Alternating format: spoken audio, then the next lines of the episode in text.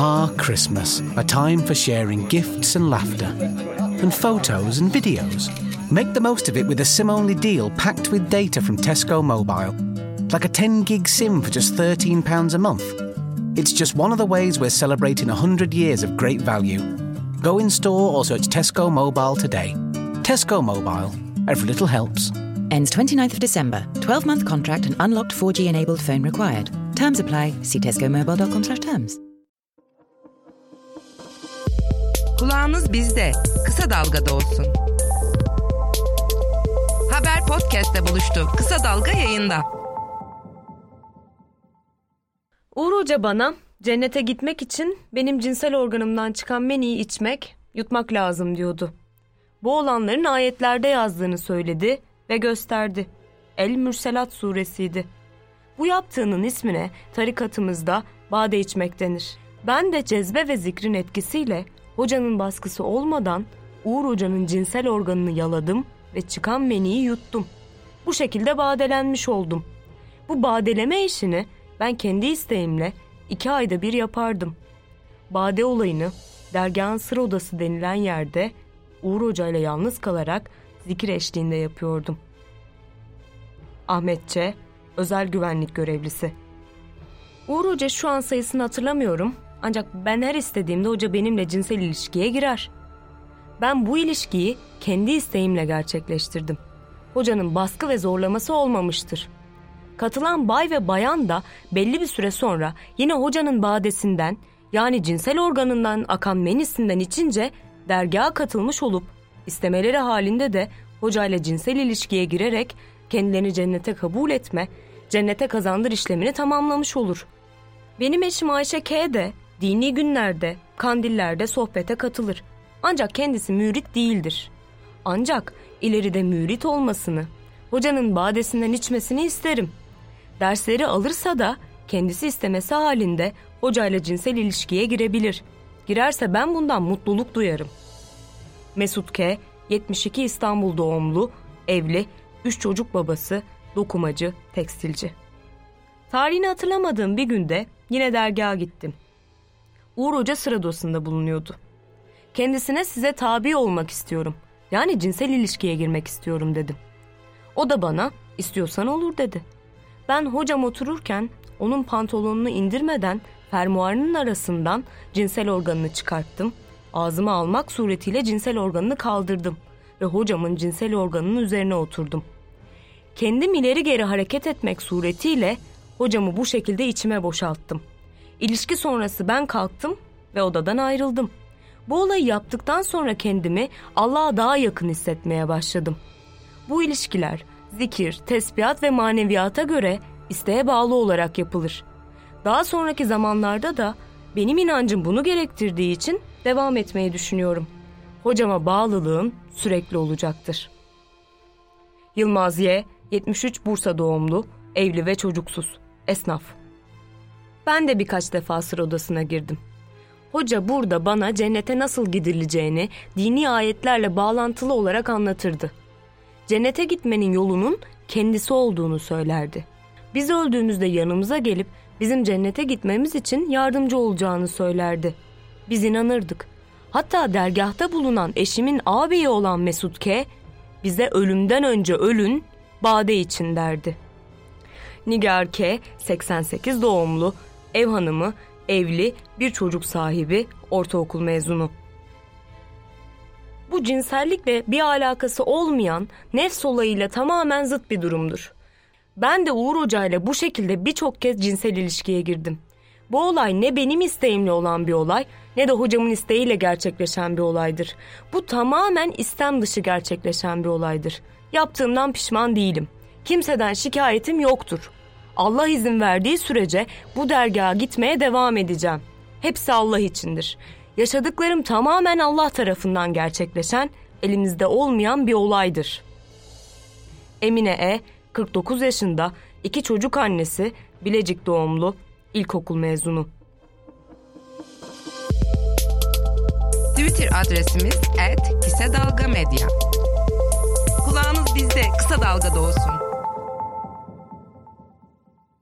Şimdi gelelim Uğur Korunmaz ya da bilinen ismiyle Badeci Şeyh'in anlattıklarına.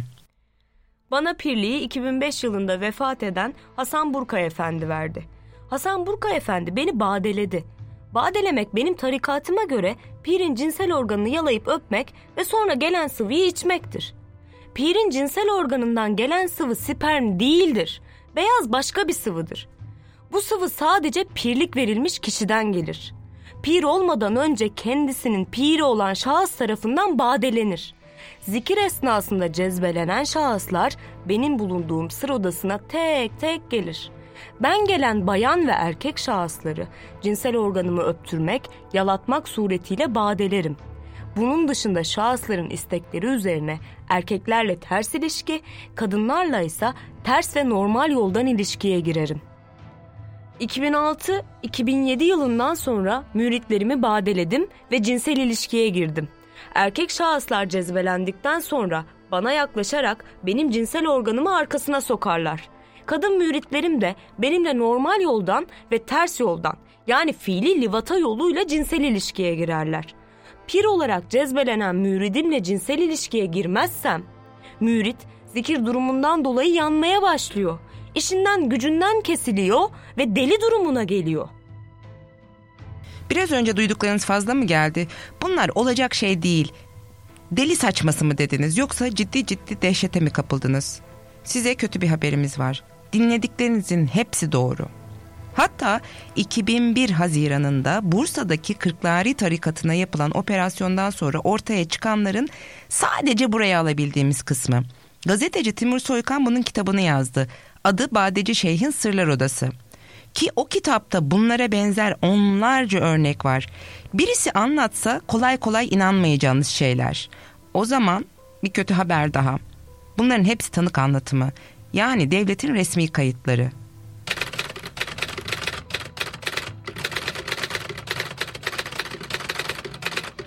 Elbette her tarikat böyle değil. Evet bu fazlasıyla uç bir örnek belki ama tarikatlardaki cinsel istismar konusu da hiç duyulmamış bir şey değil. Badeci Şeyh dosyasının ilginç bir yanı var. Ne şeyh ne de müritler olan biteni inkar ediyor. Pişmanlık da yok neredeyse. Müritler ibadetimizin gerektirdiği buydu ve yaptığımızdan memnunuz diyorlar. Korunmaz da müritleriyle yaşadığı bütün ilişkilerin çok doğru ve cennete gitme yolu olduğunda ısrarcı.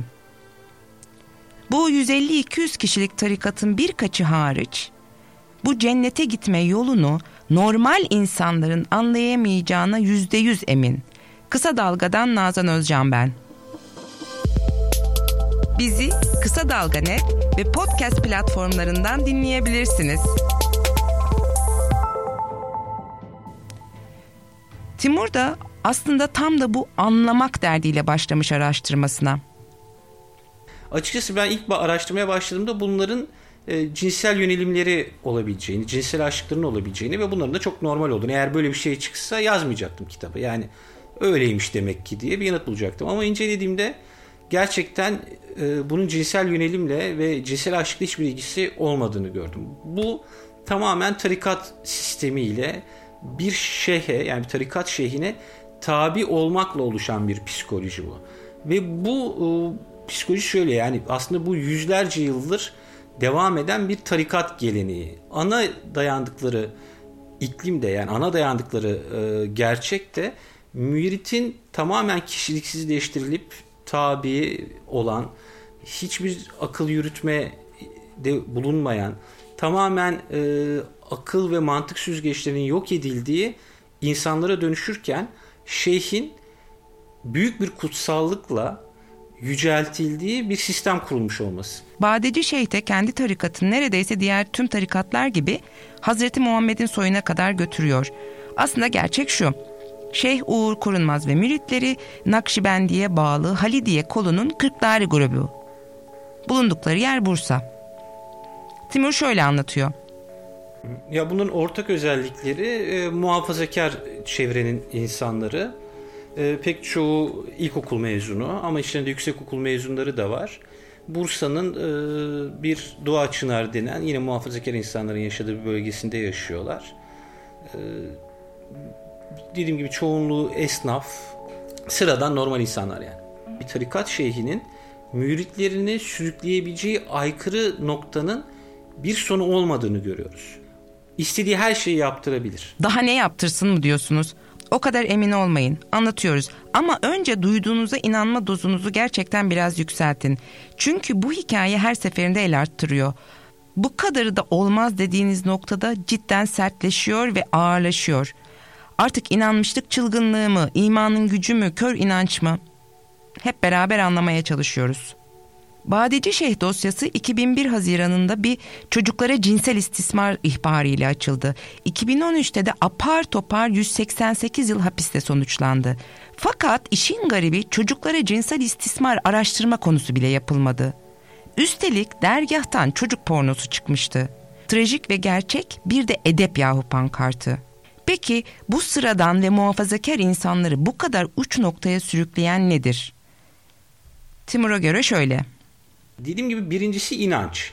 Çünkü o bizim uzak kaldığımız o muhafazakar kesimde özellikle son 17 yıldır 20 yıldır bir şeyhin olmazsa cennete gitmeyeceğin rivayeti çok fazla yayılmış vaziyette.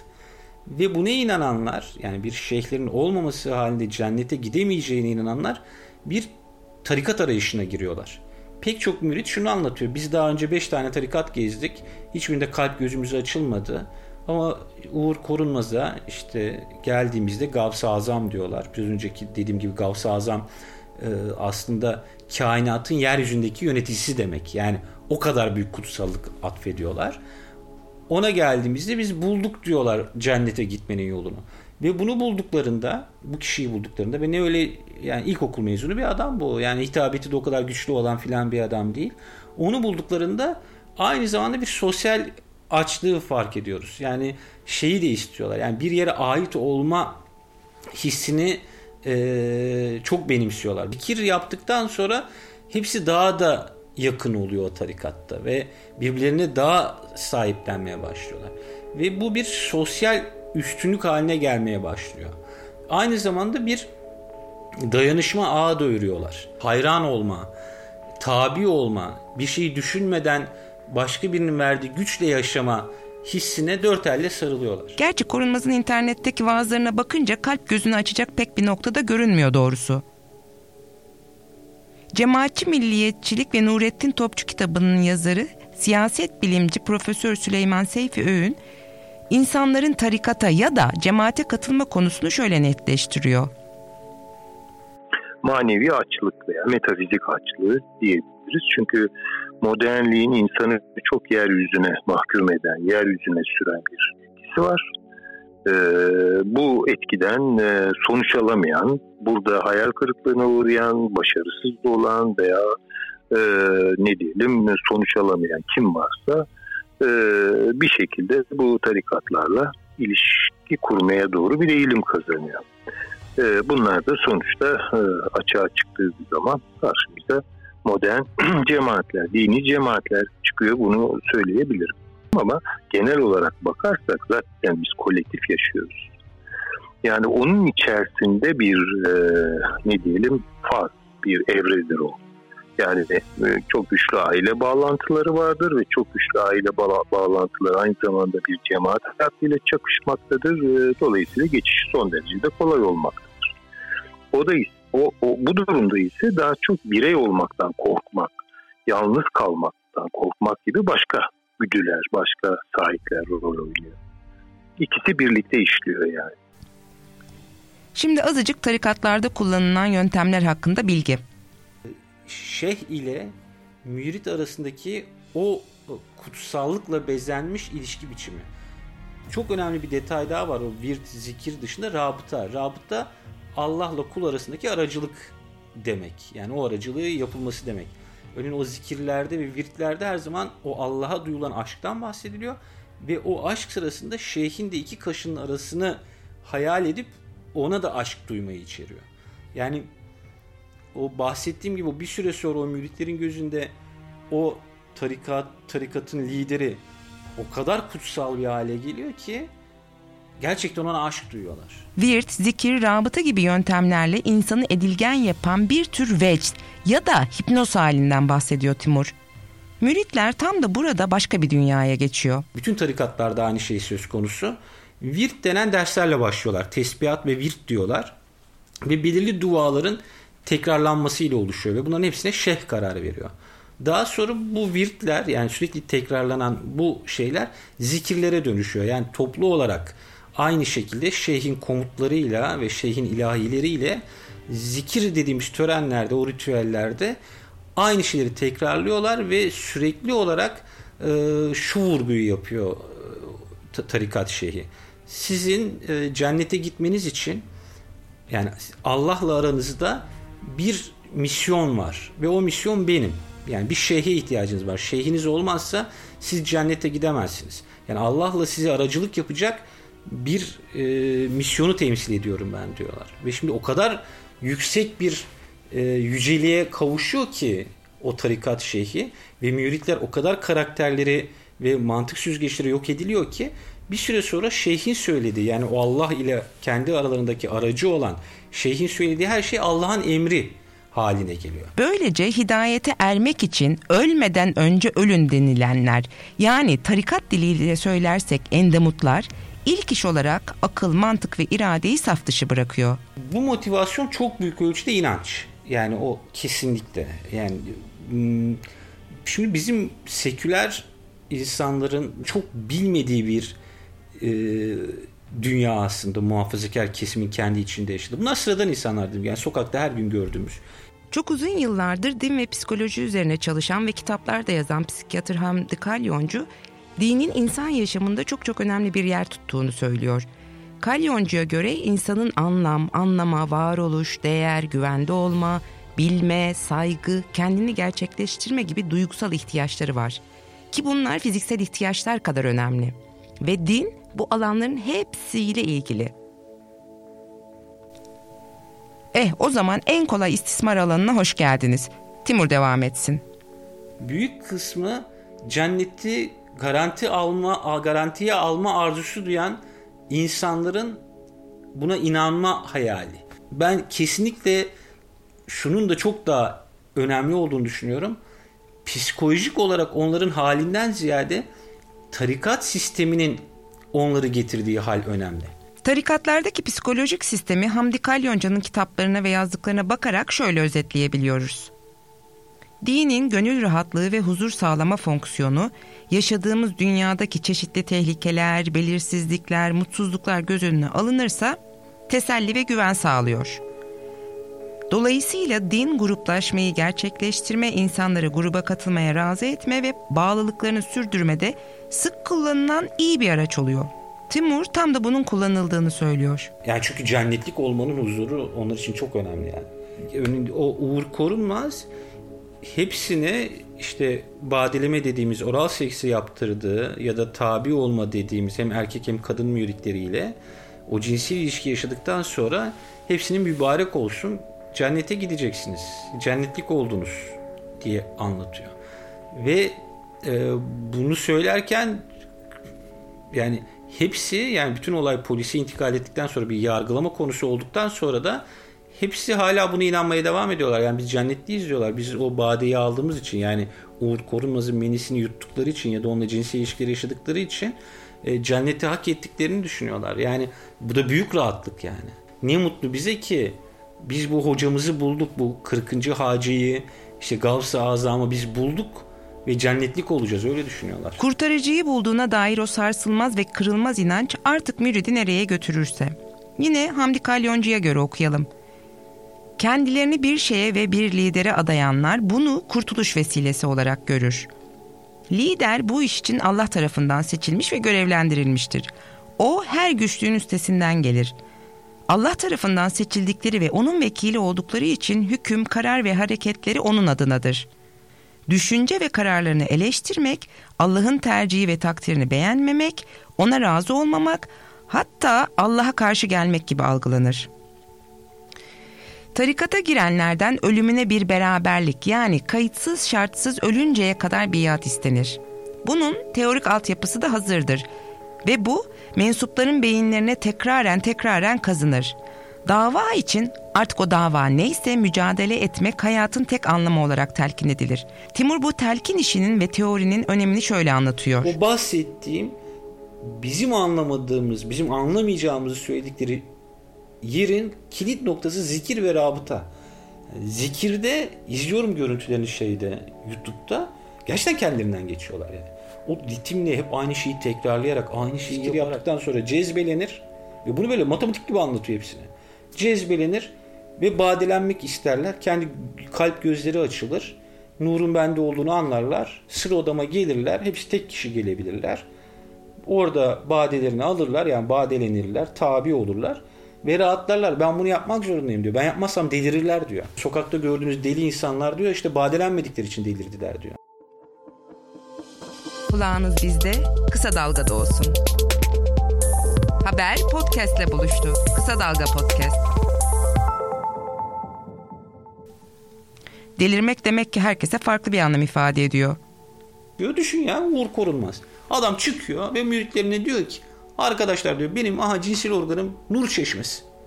Ve diyor ki Allah da benim siz nurunu benim nur çeşmemle size ulaştırdı. Gelin bunu emin. Ondan sonra yutacaksınız diyor. Ve tek tek bir dünya insan erkek kadın bir dünya insan bunu yutuyorlar ve cennetlik olduk diye sevinip zikir çekiyorlar. Şimdi düşünsene ya bu aklın kaldığı bir yer değil burası.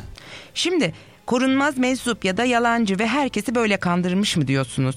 Ya da genelde tiye alındığı gibi bel altı esprilerle geçiştirilebilir mi bu konu? Veya bu insanlar sadece seks için bir araya gelen bir topluluk ve bunu böyle saklamışlar mı diyorsunuz?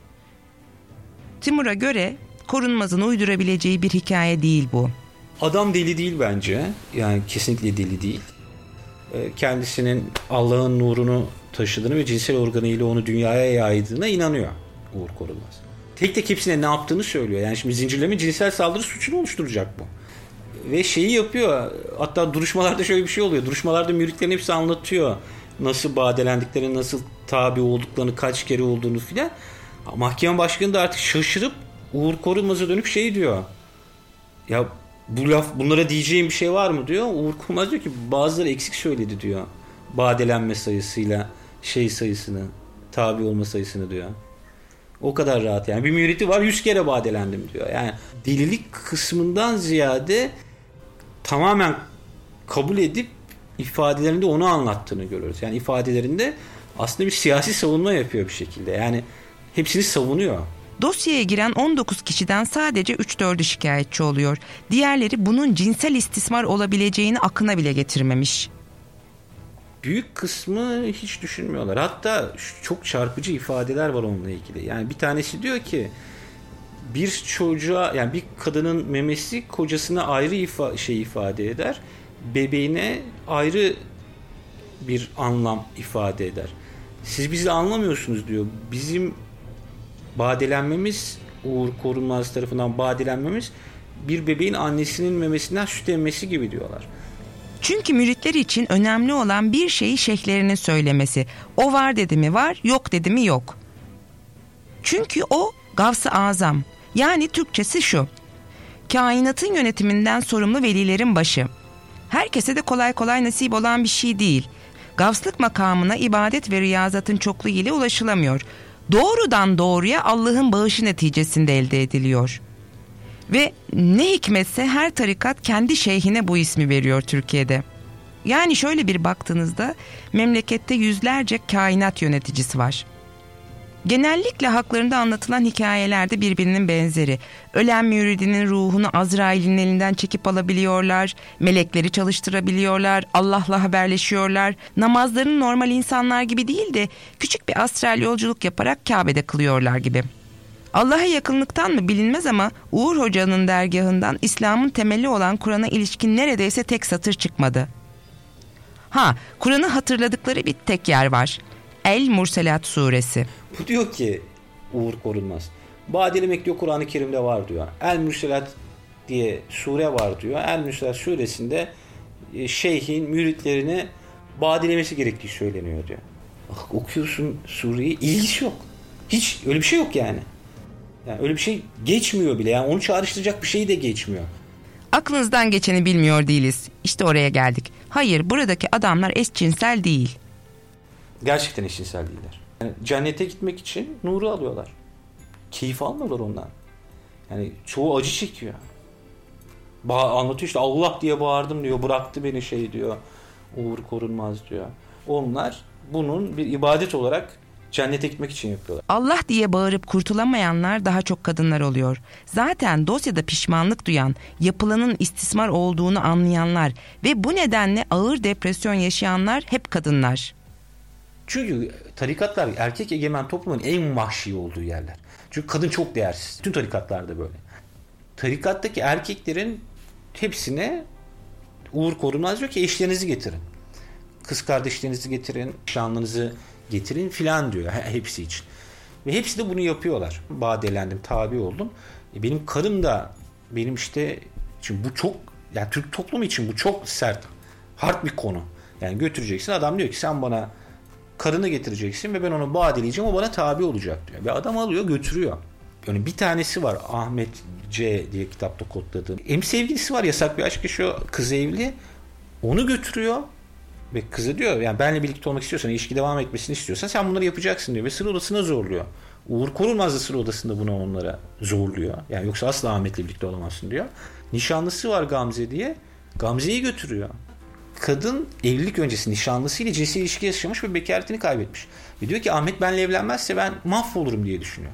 Ve Uğur Korunmaz diyor ki ben izin vermeyeceğim benle birlikte olmazsan Ahmet'le evlenmene. Ahmet'e diyor ki evet hocam izin vermese ben seninle evlenmeyeceğim. Ve kadın bekaretini vermiş. Ve onun için o muhafazakar çevre için çok büyük bir kabus bu. Ve ona mecbur kalıyor. Ve gidiyor orada Uğur Korunmaz'ın sır odasında onunla birlikte oluyor. Timur örneğini başka bir yere taşıyor.